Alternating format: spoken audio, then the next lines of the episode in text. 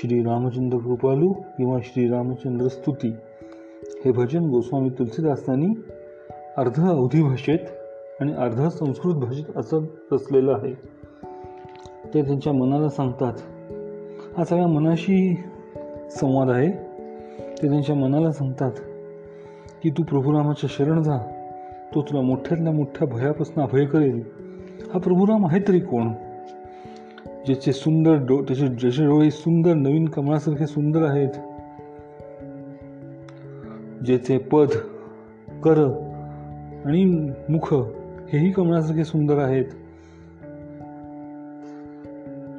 असा हा राम ज्याच्या ज्याच्यात अगणित कामदेवांचं रूप त्याच्यात आहे.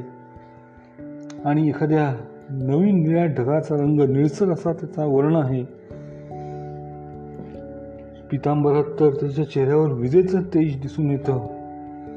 आणि असा हा राम सीतेचा म्हणजे जनकसुता म्हणजे सीता मैथिली हिचा पती आहे दीन दुबळ्यांचा बंधू आहे सूर्यवंशी आहे निशाचरांचा शत्रू आहे दैत्यांचा वंशांचा नाश करणारा आहे. रघुनंदन कुळात जन्मलेला हा राम अवतार घेतलेला हा रामा राम आपली आई कौशल्या माता कौशल्या हिला आनंद देतो. आपल्या पिता दशरथाला दशरथाचा प्रिय पुत्र आहे. मस्तकी मुकुट कानात कुंडल कपाळावर टिळक चारी बाजूनी अनेक विभूषणांनी अगदी सजलेला हा राम हातात धनुष्य घेऊन खर दूषणसारख्या राक्षसांना संहारही करतो. तुलसीदास म्हणतात की शंकर शेष मुनी यांच्या सर्वांच्या मनात आहे. हा राम सदैव असतो. माझ्या मनातही ये. म्हणजे तुझ्या दिव्यतेमुळे माझ्यातले सगळे दुर्गुण निघून जातील.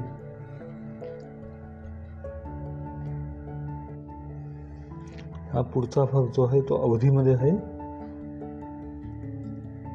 पहिला आपण संस्कृतचा भाग पूर्ण बघून घेऊया. भजनसकट श्रीरामचन्द्रकृपालुभजमनहरणभवभयतारुणम् नवकञ्जलोचनकञ्जमुखकरकञ्जपदकञ्जारुणम् कन्दर्व अगणितामितछविनवनीलनीरजसुन्दरम् हरण जनकसुतावरम्। भजु दीनबन्धुदिनेश रघुनन्द आनन्दकन्दकौशलचन्द दशरथनन्दनम् कौशलचन्द अङ्गविभूषणम् अजानुभुजशरचापधरसङ्ग्रामजितखरदूषणम् इति वदति तुलसीदास शङ्कर शेष मुनिमनरञ्जनम् मम हृदय कुञ्ज निवास कुरु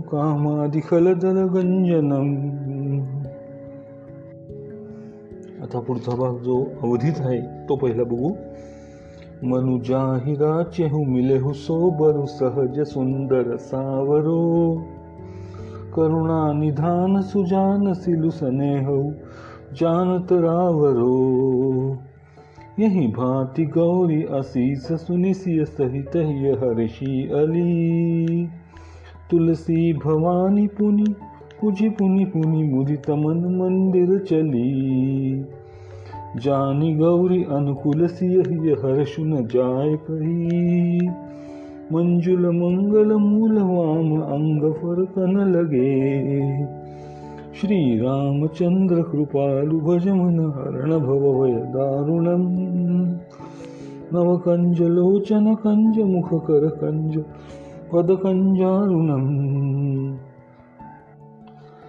जो अवधी भाषेतला जो भाग आहे त्याचा अर्थ आता सांगतो.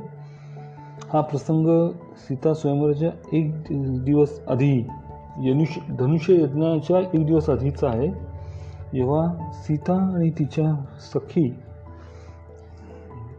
पार्वतीच्या मंदिरात जातात पूजा करायला. आणि ते म्हणतात मला इच्छुक ते सीता म्हणते मला इच्छुक वर दे. सीतेने रामचंद्रांना बघितलेलं आहे. तर पार्वती तिला असं देते की तुला जो तुझ्या मनात सहज सुंदर आणि सावळा पती आहे जो करुणानिधान आहे आणि जो प्रेमाचं उत्तर प्रेमाने देतो हा असा पती तुला नक्कीच मिळेल. हे ऐकून सीतेला आणि तिच्या सखींना खूप आनंद होतो आणि भवानी पार्वतीची पुन्हा पुन्हा पूजा करून मंदिरातून जातात.